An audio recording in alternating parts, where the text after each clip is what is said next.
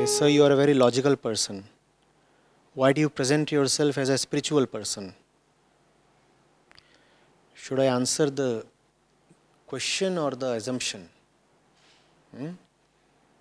Where do you pick such jewels from, Gaurav?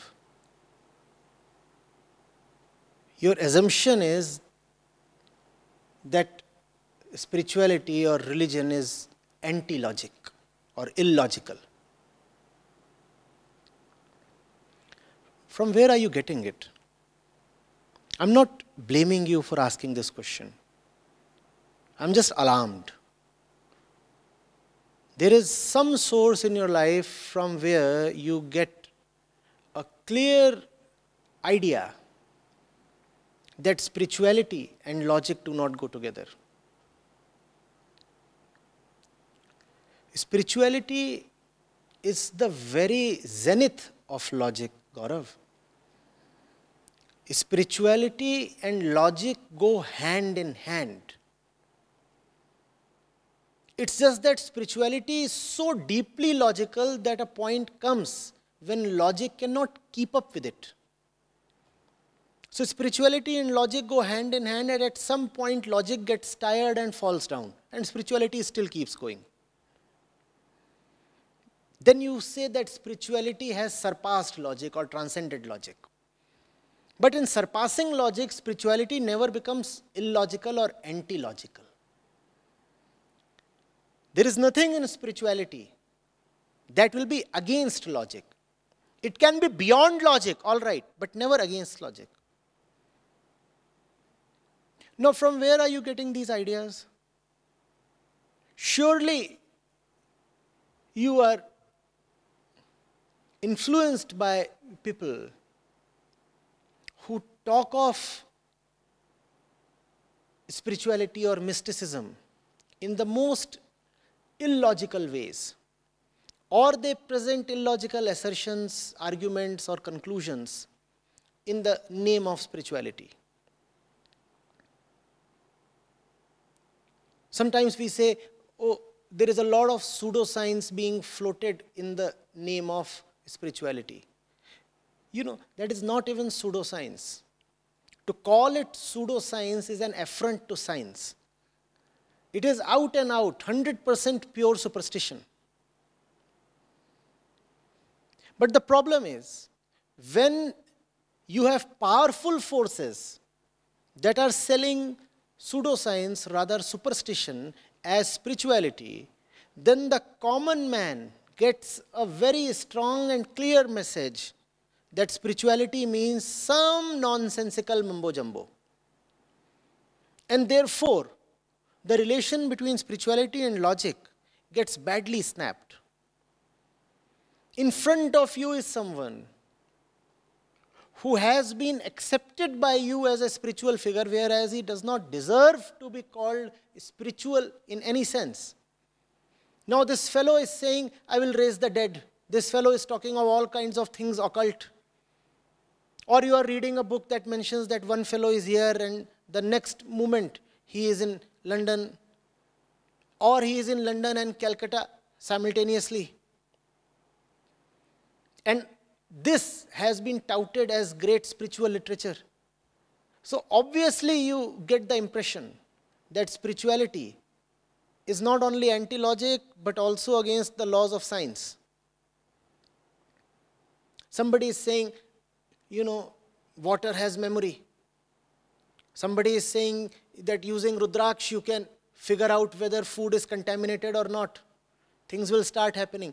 And you do not question these things. You do not ever apply your intelligence to these things. You don't even ask a counter question. You can be pardoned because usually when all such nonsense is being propagated, counter questions are not even allowed.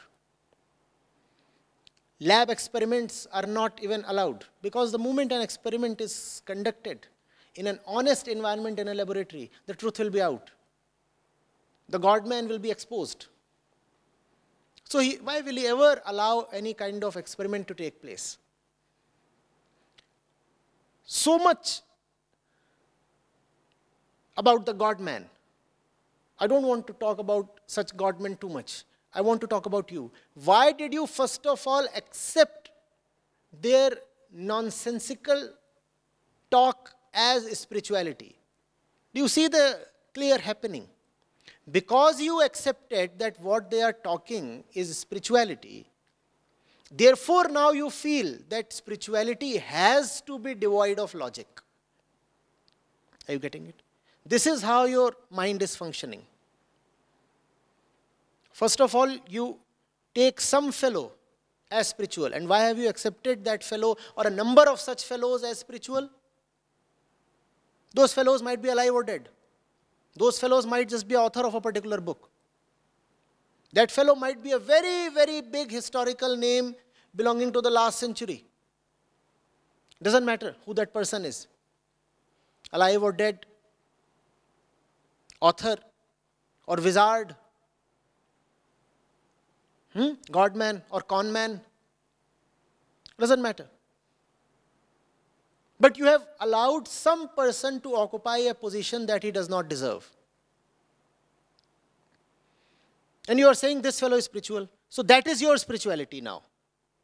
Because you have clearly mapped the word spiritual with that kind of a person. Now, what does that person do? That person talks rubbish of the hyperlative order. But that person is spiritual without a doubt in your eyes, right?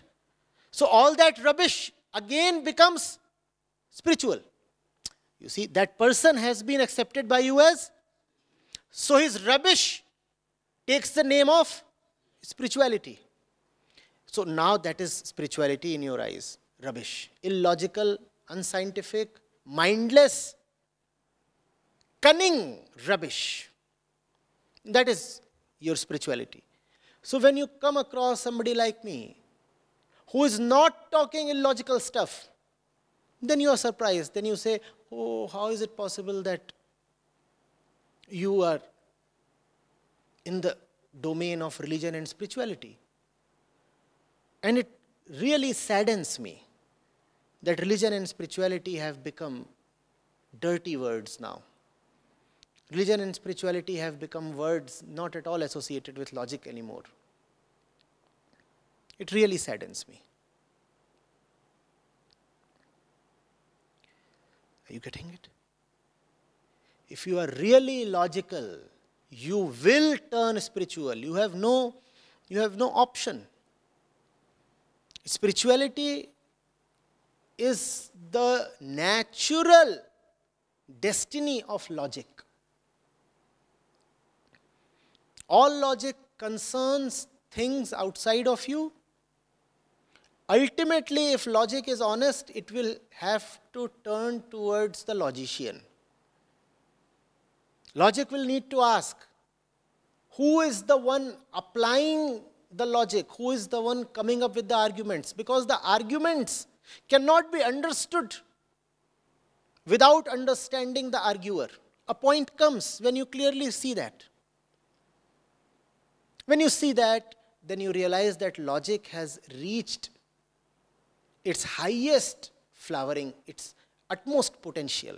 That's the utmost potential of logic. It will bring you to spirituality. And spirituality is not a cult. Spirituality is not at all all this that you are seeing all around you. Spirituality is not this God-man business. Spirituality is not this jadoo tona and uh, all kinds of foolish stuff. And remember that a really spiritual man can never, never contradict science. Really spiritual men actually went along very nicely with scientists. They never had a bone to pick against scientists. You look at Krishnamurti's conversations with David Bohm, for example.